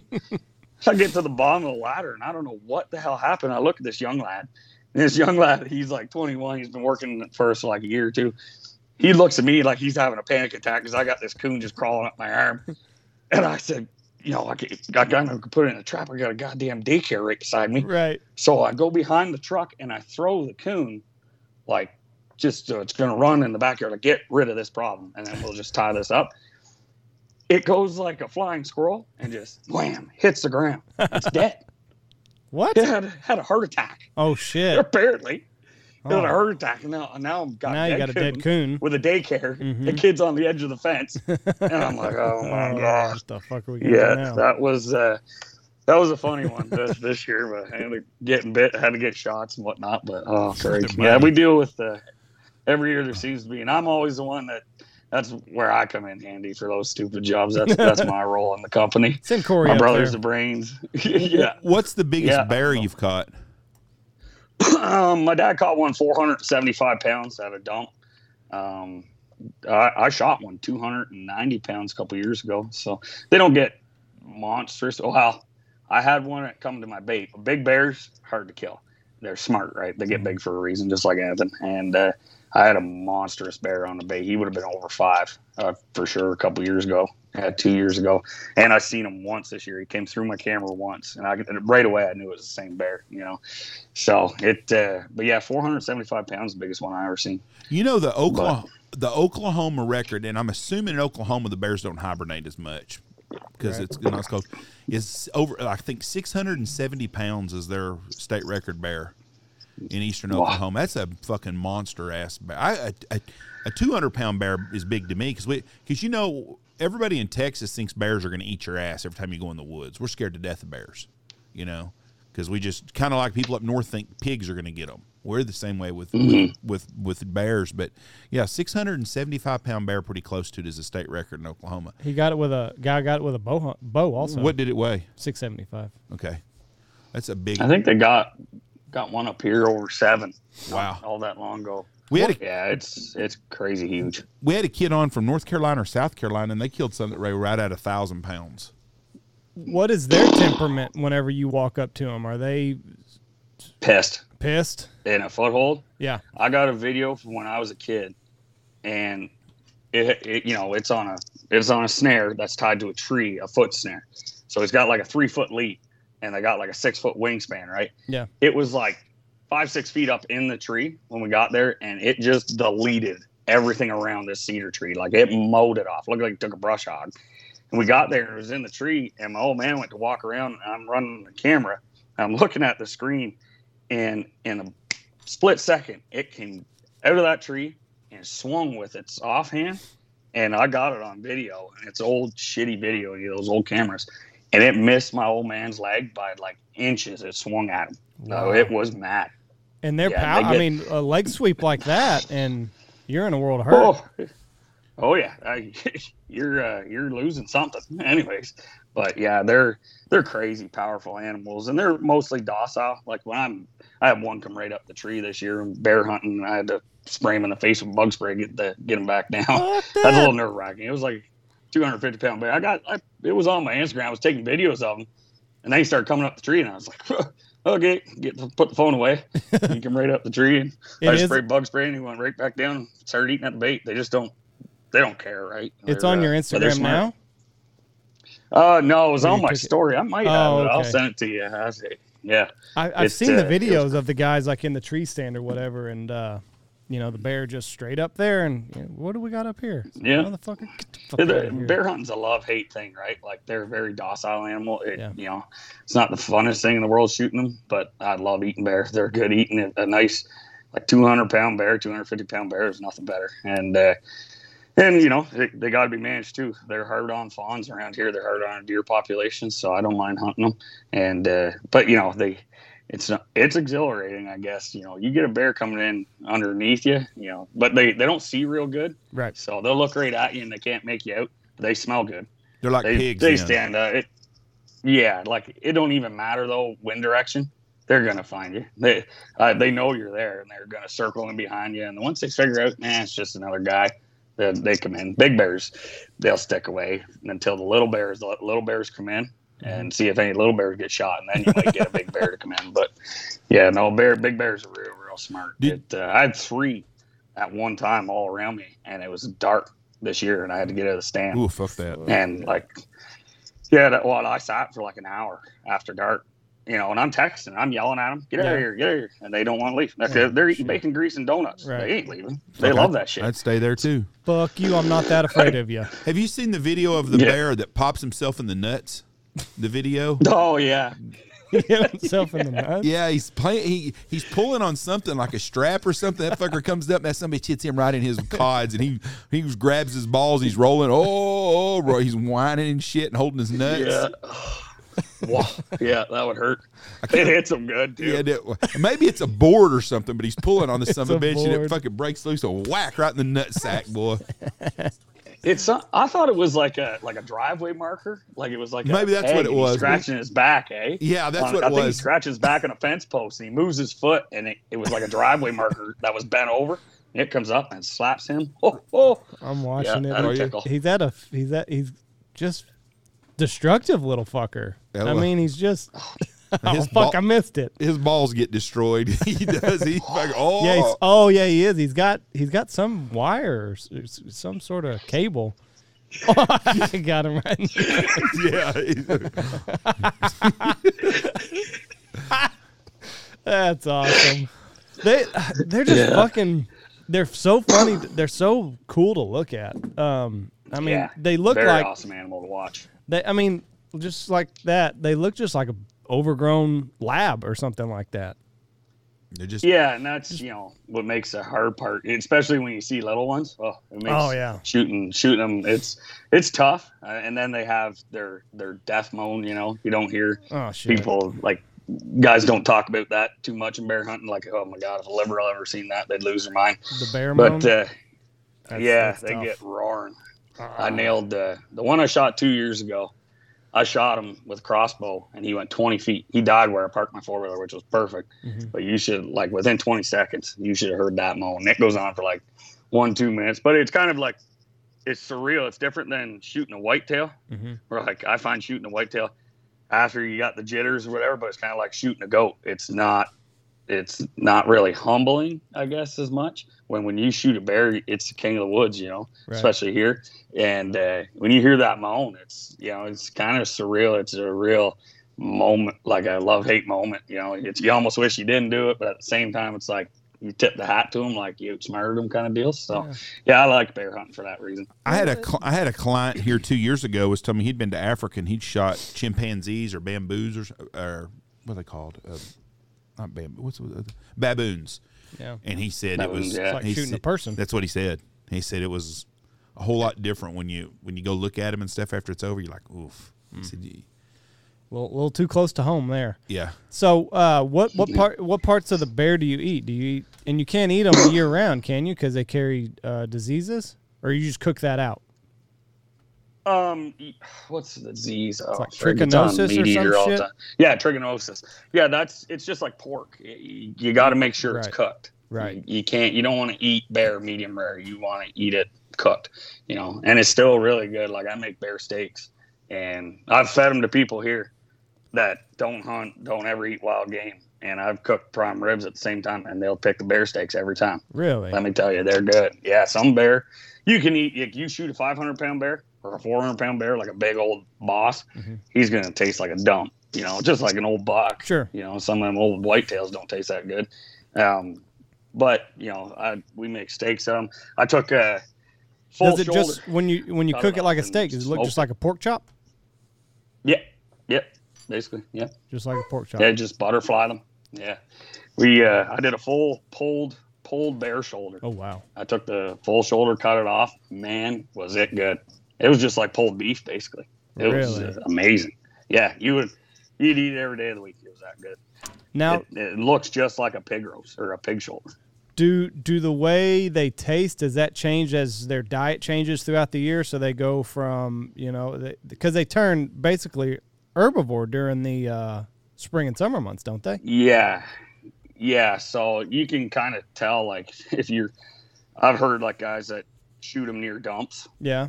They taste like a dump bear. Yeah, Right. they taste like dump bears. You know, they eating garbage all the time. Mhm. You know, my the bears that I shoot. You know, I'm a beaver trapper. Right. So, and one of my best friends runs a Tim Hortons.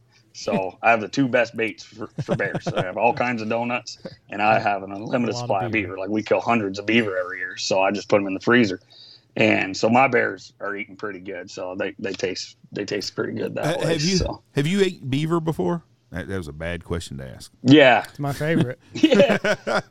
yeah Razorback. Yeah. um. Fucking beavers have all lost their hair. Yeah, Yeah. beaver hams. I've uh, the lad cooked the hams one time about a buddy of mine, and I ate some of the hams. So it, it's it's pretty good. It's all right. I, I've heard it's terrible to cook though because you're cooking all the woody. You know, all they eat Oh, wood, yeah. so you're cooking the woody stuff out of it. So kind of smells like shit when you're cooking it. But it uh, no, they're not that bad. I know guys that eat wolf hams. I don't, I don't know. I, know, I wouldn't try and eat a dog. The Indians, eat, the Indians love mountain lion. They say that it's a delicacy. yeah, I've heard that's really good. I don't know. What What about? Uh, Tell you, have you had coon? no, I know lots of guys that do eat raccoon though. They they love it. It's just greasy, right? Greasy. I wouldn't eat the damn things because I've skinned so many of them. Ugh. Yeah, stinking things. Have you ever skinned a skunk? No, I have not, but know lots of guys that do and sell them. We've got a guy that hunts with us, and that's what he does. He skins. He skins. I wanted to know, and I didn't get a chance to ask him. How do you get? Do you just cut around that that scent gland, that sac that sprays the shit, Yeah. and then just throw that out like a bladder or whatever? You only fuck up one time cleaning oh, them. Oh shit! Well, yeah, you're not really gutting it, right? So you just you skin around it and you try not to hit it. I tell you what's real bad is like a fisher or a weasel. They got like a scent gland r- right around their ass, Uh-huh. and if you hit that, oh man, it's brutal. I was I was a kid skinning weasels one time, and I hit it, and the shit shot it. And Oh, no! I'd throw air, I'd throw everything out. oh man, yeah, it uh, skinning.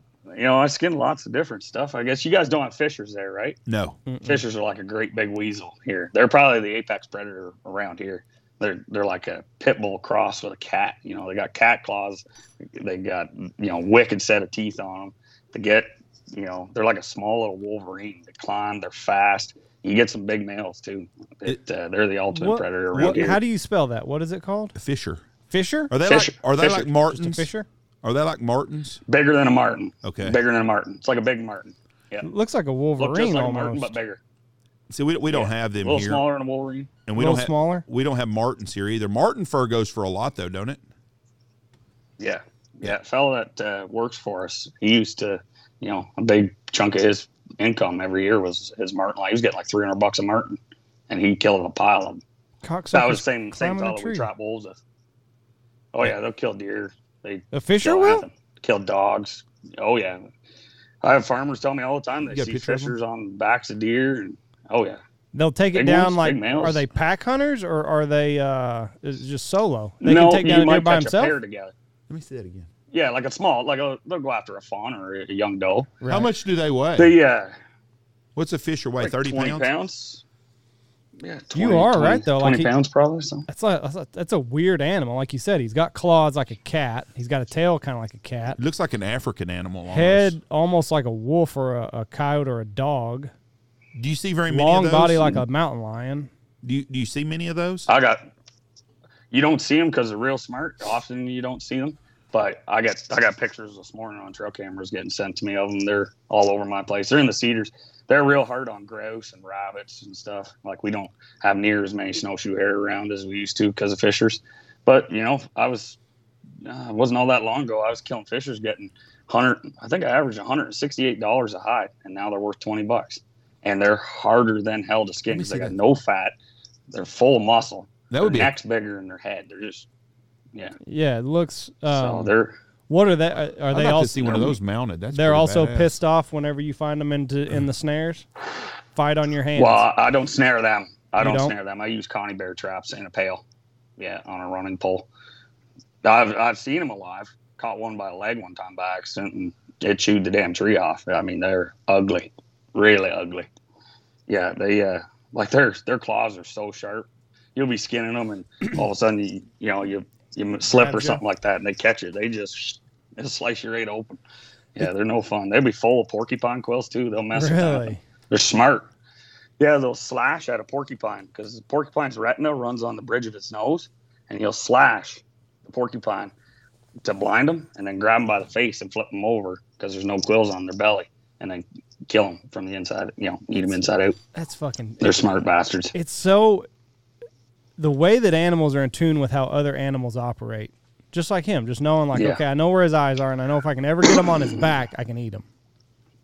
It's Yeah. fucking, it's fucking. Yeah, that's how why many how many fishers had to get fucking poked before the fishers that we have today know? Nope, I just gotta get him on his back, and I know where his eyes are. and they still get poked. That's a oh, bastard Oh, yeah. of it.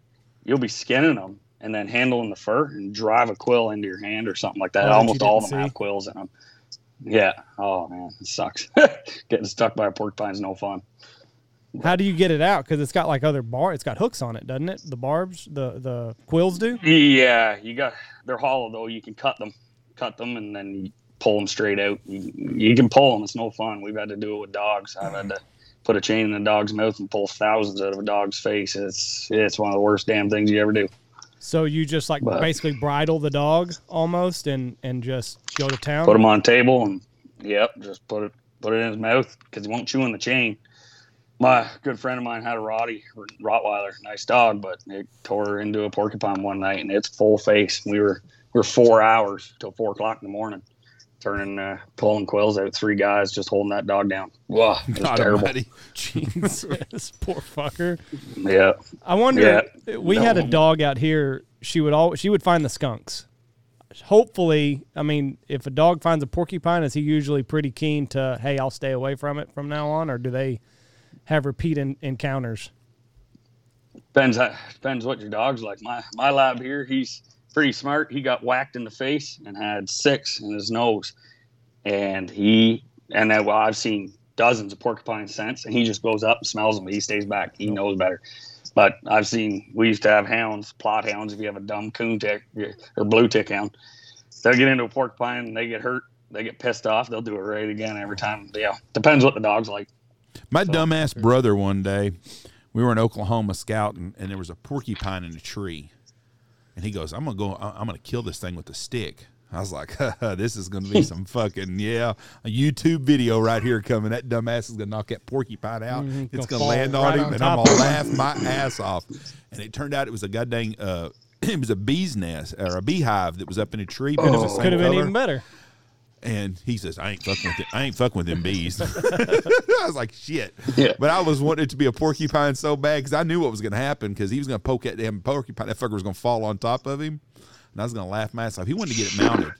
He said, "I'm going to kill it with a board, and I can get it mounted." Which they do. You know, I've heard porcupines make really good pets too, and I don't know. They said What that the fuck? Yeah. Who's telling you this? there's shit? a guy. Uh, ask Coach Howarth about it. There's a guy that um, the place up by Kroll. I'm Uh, gonna look it up. Uh, what, what's the cat? What's that state park up there?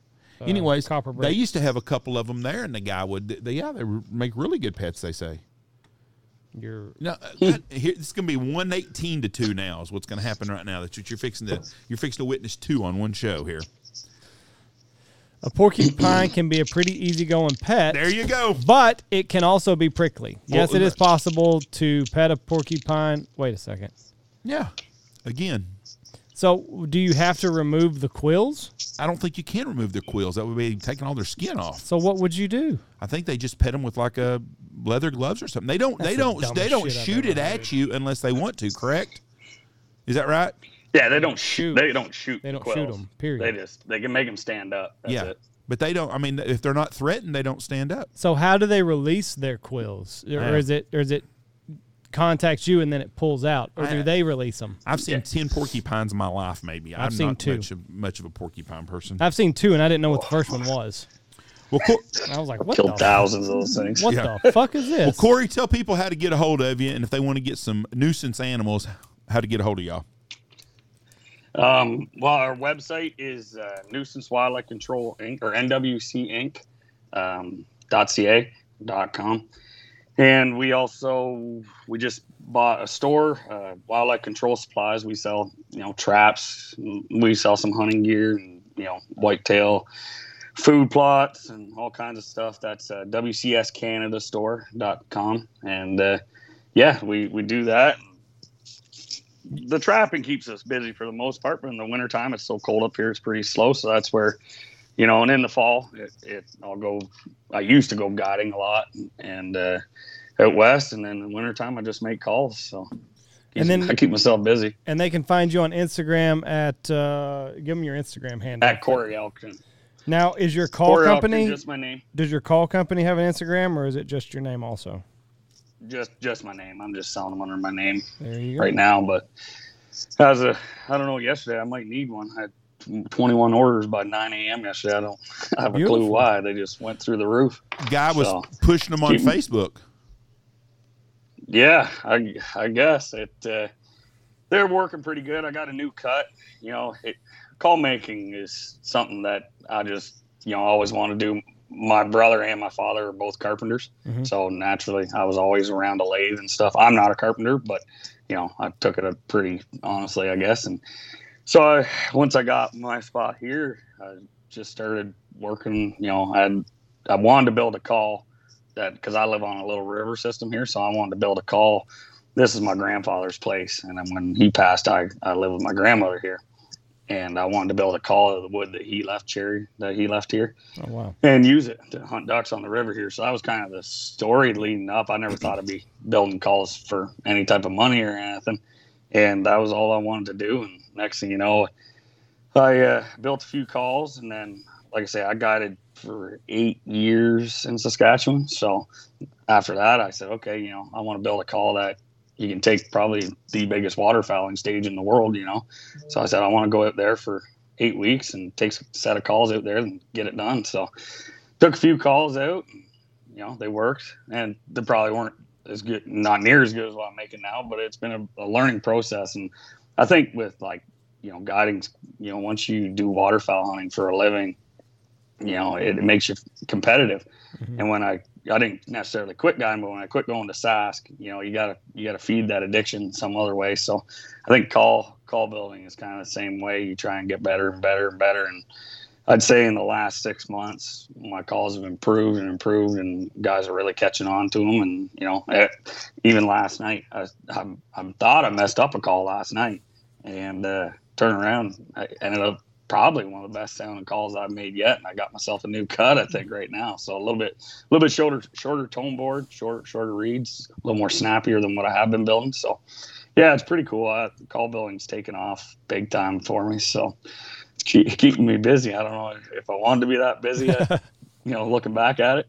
The worst part is, is in the wintertime trying to build calls out in the call shop. Fucking It's cold. Cold as shit out. trying to keep that shop heated isn't cheap either. So I ain't making a whole lot of coin building wooden calls. So It's like But- Bob Ross says. No, it's good. There's no mistakes, just happy accidents. That's right. There Well, you, we go. you got a new call out. we, no, we have we have really enjoyed visiting Yeah, it's with been a- you. been a lot of fun. How, how far are you from Stowe, Vermont? Two hours. Oh, oh, I think I'm a little farther than that from Vermont. I'm to to Lake Placid. I'm two and a half hours. Well, if I get up that way this fall, don't well, I end up every fall we go somewhere like that. If I get up close to the border up there, I holler at you and we can have a cup of coffee or visit one morning. I'd sure enjoy that. Uh, absolutely, anytime. I appreciate that. Well, you be safe up there. Um, it's been a lot. It's been a pleasure talking to you, my friend, and uh, be safe. And hey, real quick, Thank rabies shots. Is, the rabies shots is that a one-off, or is it like a you have to get multiple shots, rabies shots? Uh, so you, you get a rabies shot, and then you can get like a booster, or uh, what do they call it? Um, there's a name for it, anyways. You can get a booster after. I, I I think I have them all. I'm pretty sure. And I I didn't have to get a booster though. It depends, like on your levels and stuff like that. So Right. they are good to get though, because you don't want to get rabies. You only get it once. So Have you ever have you ever no seen anybody that's it. had it? no, No. No, I've never seen anybody that's had it. It, uh, but I know if you do get it, you're dead. So it uh, there ain't no coming back from it. So Well, and it ain't good to deal with either. it's, it's it not was a bad up here. it's not a pleasant death either. I mean, it's pretty pretty painful. No, well, look what it does to raccoons and stuff. It was almost ninety percent of the raccoons we were catching had it. Probably five years ago, it was terrible, terrible. You were just seeing raccoons wandering around in the middle of the yellow line, just right out of it. And they, the worst part about rabies is you don't know. They can go like 190 days without showing Mhm. any signs of it. So you can you don't know if it's got rabies. It's not like every raccoon's foaming at the mouth and Right. like you hear about they their eyes sink back in their head maybe but if they start acting strange it can be mange it can be some other distemper but you know it could also can be rabies too so you always want to be careful you get scratched by something like that get it checked out Yeah. All right, my friend. You be safe up there, and uh, I'd love to have you on in the future. It's good talking to you. absolutely anytime thanks guys Hey, Talk to you thank you. You have a good day and God bless you. That was fun. You're very interesting man. Very, very interesting. You know, it's a shame. You look at old trades like that; they're almost all dying. Yep, and they s- but there's still a need for them. I mean, but they're not compensated for what they do. No, You can't do it for free. No, hell no. That's labor intensive work fleshing out those animals. Yes, it is. But I mean, the tr- the fur trade is, and what what's crazy is when you look at how massive it was. Three hundred years ago, four hundred years ago, the trade the trade market, the Have- fur trade market. There's a show about that on Netflix, I think I know what you're talking about. and I about. can't remember the name of it. Frontier. Yeah, I tried to start it. I watched the first season. The second season lost me. The first Really? season I really liked. The second season I couldn't get into. I wish that pisses me off. Oh, Magic, the Showtime one with Magic Johnson. Yeah, That's a very good series. I just, the first one come out. It's very good. Jeff, message Payne for his login stuff. Why don't you just tell him? Jeff, He'll he'll give it to you. tell him that you got logged out and you need his you need his login information. My he, the, the the stuff he gave me didn't work. How do you know he don't listen to this? He doesn't listen. He doesn't. I know he don't. He told me, "I've listened to y'all my whole life. I don't need to listen to y'all talk to people." Um, it's very, it's a very, very good series though. And then I started watching Snowfall last night Yeah. about the crack epidemic, and it's it's a good series too. Anyways, very good podcast today. I really enjoyed Cory. He's a really interesting guy. Fun times. Very good. Um, I want to go up that area. I want to hang out with him, and I want to see Rory and visit. So, anyways, Open the border. Thank you. I ain't getting a shot though. If they open it up without a vaccine, I'm going to do it. I'm betting you when we go to Puerto Rico in May that we don't have to wear a mask on airplane. I hope not.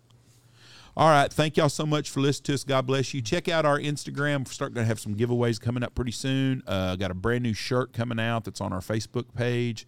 It's Stanfield Hunting Outfitters, home of the biggest cocks in Texas. It's a pheasant shirt. Anyways, thank y'all for listening to us. God bless y'all and have a great day.